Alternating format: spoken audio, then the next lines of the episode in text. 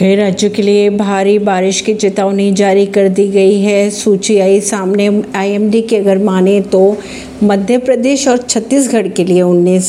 अगस्त को बिहार के लिए 22 अगस्त को और उत्तराखंड की बात की जाए तो 19 से 22 अगस्त तक भारी बारिश होने की चेतावनी जारी कर दी है पश्चिमी उत्तर प्रदेश व हिमाचल प्रदेश में